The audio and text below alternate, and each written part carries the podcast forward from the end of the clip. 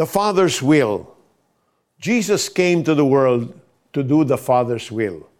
In John chapter 6 verse 38 we read, "For I have come down from heaven not to do my own will but to do the will of him who sent me."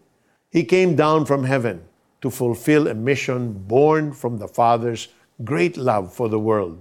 For God so loved the world that he gave his only Son, that whoever believes in him should not perish, but have eternal life. Tanging si Jesus lang ang makaka-accomplish ng rescue mission planned by God. Because He is without sin.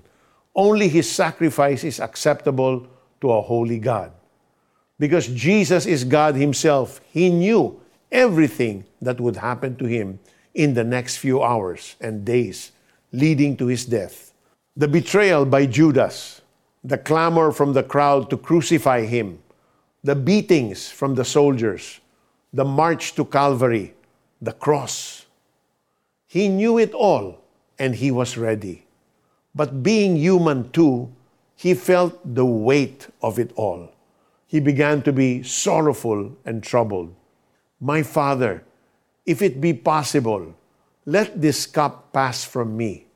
We hear the humble plea of the Son of God who made the sacrifice of being human so that humans may be saved. We see an intimate father son moment that breaks both their hearts. At the end of the day, Jesus' obedience to his Father's will prevailed.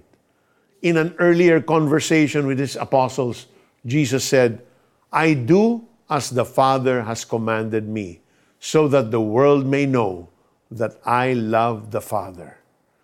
Doing the Father's will cost Jesus his life. That's how great he loved the Father. That's how great the Father loved us.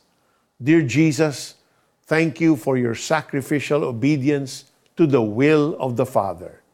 Because you obeyed, salvation became possible for everyone who believes. Thank you for saving me from sin. Amen.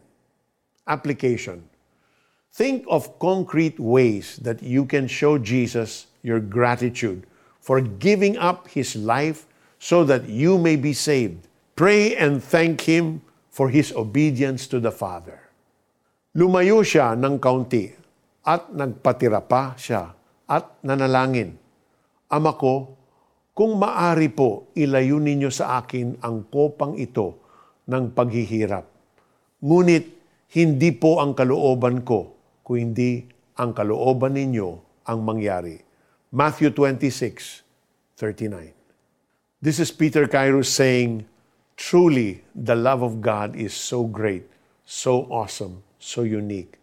Relish that love every single day.